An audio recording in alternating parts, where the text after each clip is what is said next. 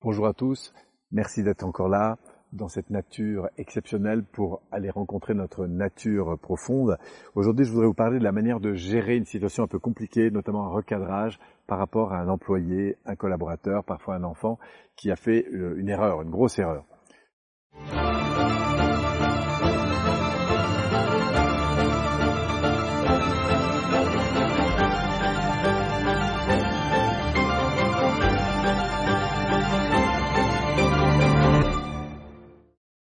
Prenons le cas par exemple de David qui euh, devait assurer la fonction d'un dossier et puis euh, ben, il se trouve que Michel qui lui euh, gérait le dossier derrière avec sa clientèle vient de perdre un million de dollars parce que ben, David a oublié une pièce importante dans le dossier.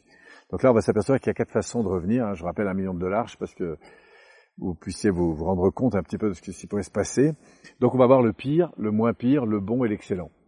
Le pire, c'est évidemment d'attaquer la personne sur ce qu'elle est. C'est-à-dire en gros, mais enfin David, c'est pas possible. Euh, qu'est-ce qu'on a fait d'engager euh, quelqu'un comme vous euh, voyez, Là, il faut y mettre le ton, la dévalorisation. Ça, c'est vraiment le, pire à abolir absolument.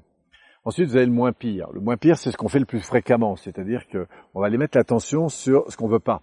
Mais pourquoi tu as fait ça comme ça? Mais pourquoi tu, tu laisses traîner tes chaussures? Pourquoi tu es toujours en retard? Pourquoi ceci? Pourquoi cela? Vous voyez, on met le focus en fait sur ce que la personne a fait mais qu'on ne voulait pas. Et c'est une tendance, y compris avec soi-même, de faire ça.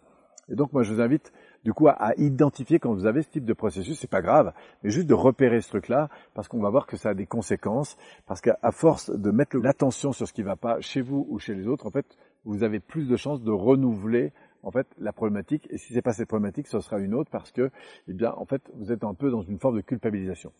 Après, on a le, le bon. Le bon monte au troisième niveau, et là, pour le coup, c'est de l'entraînement, puisqu'il s'agit d'emmener la personne, d'emmener son focus, de orienter votre communication sur justement ce que vous attendiez.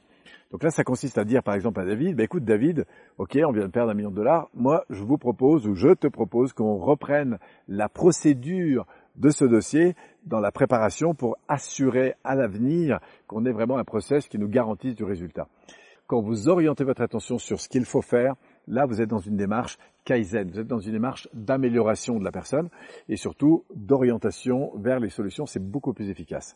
Évidemment, ça demandera un petit peu d'entraînement parce que si la perte que vous venez de vivre a été importante, c'est compliqué de faire ça. Mais c'est possible. Et puis après, vous avez le must, le top du top. C'est-à-dire que c'est à la fois d'orienter l'attention de la personne sur ce qu'il faut faire de bien et ensuite de lui envoyer une considération extrêmement importante du genre, écoutez, c'est vraiment important que vous puissiez refaire les choses de telle, manière, qu'on revalide ensemble que ça fonctionne bien, car, et là j'en arrive au, quatrième point, car je veux pouvoir continuer à vous faire totalement confiance sur ce type de dossier. Et là, ça nous ramène justement à cet exemple, vous savez, dans une très grande entreprise, c'est un manager qui a fait perdre énormément d'argent à, à, à l'entreprise, donc il arrive euh, auprès du patron avec sa lettre de démission et il dit, écoutez, vraiment, je, suis désolé, voilà ma lettre de démission. Et le patron regarde la lettre de l'émission et lui demande qu'est-ce que vous avez compris en fait, euh, qu'est-ce que vous avez appris de cette expérience? Et là, le gars il dit bah écoutez j'ai fait une grosse boulette et puis il explique un petit peu son, son truc. Et le gars il regarde la, la lettre de démission et il dit au prix où je viens de payer votre apprentissage, bah, je vous propose de reprendre tout de suite votre poste. Et là je vous invite à méditer deux minutes sur l'état d'esprit dans lequel repart en fait notre salarié. Et c'est ça la puissance des marques d'attention, c'est cette capacité d'orienter la personne sur à la fois ce qu'on attend d'elle et en même temps de lui signifier à quel point on peut continuer à compter sur elle pour l'avenir. Expérimentez, vous allez voir, ça demande un petit peu d'entraînement, mais c'est génial. Voilà, en tout cas, je vous envoie un max d'énergie de cette nature pour, je l'espère, revaloriser votre propre nature. On se retrouve bientôt pour une prochaine capsule sur le business. Merci à vous.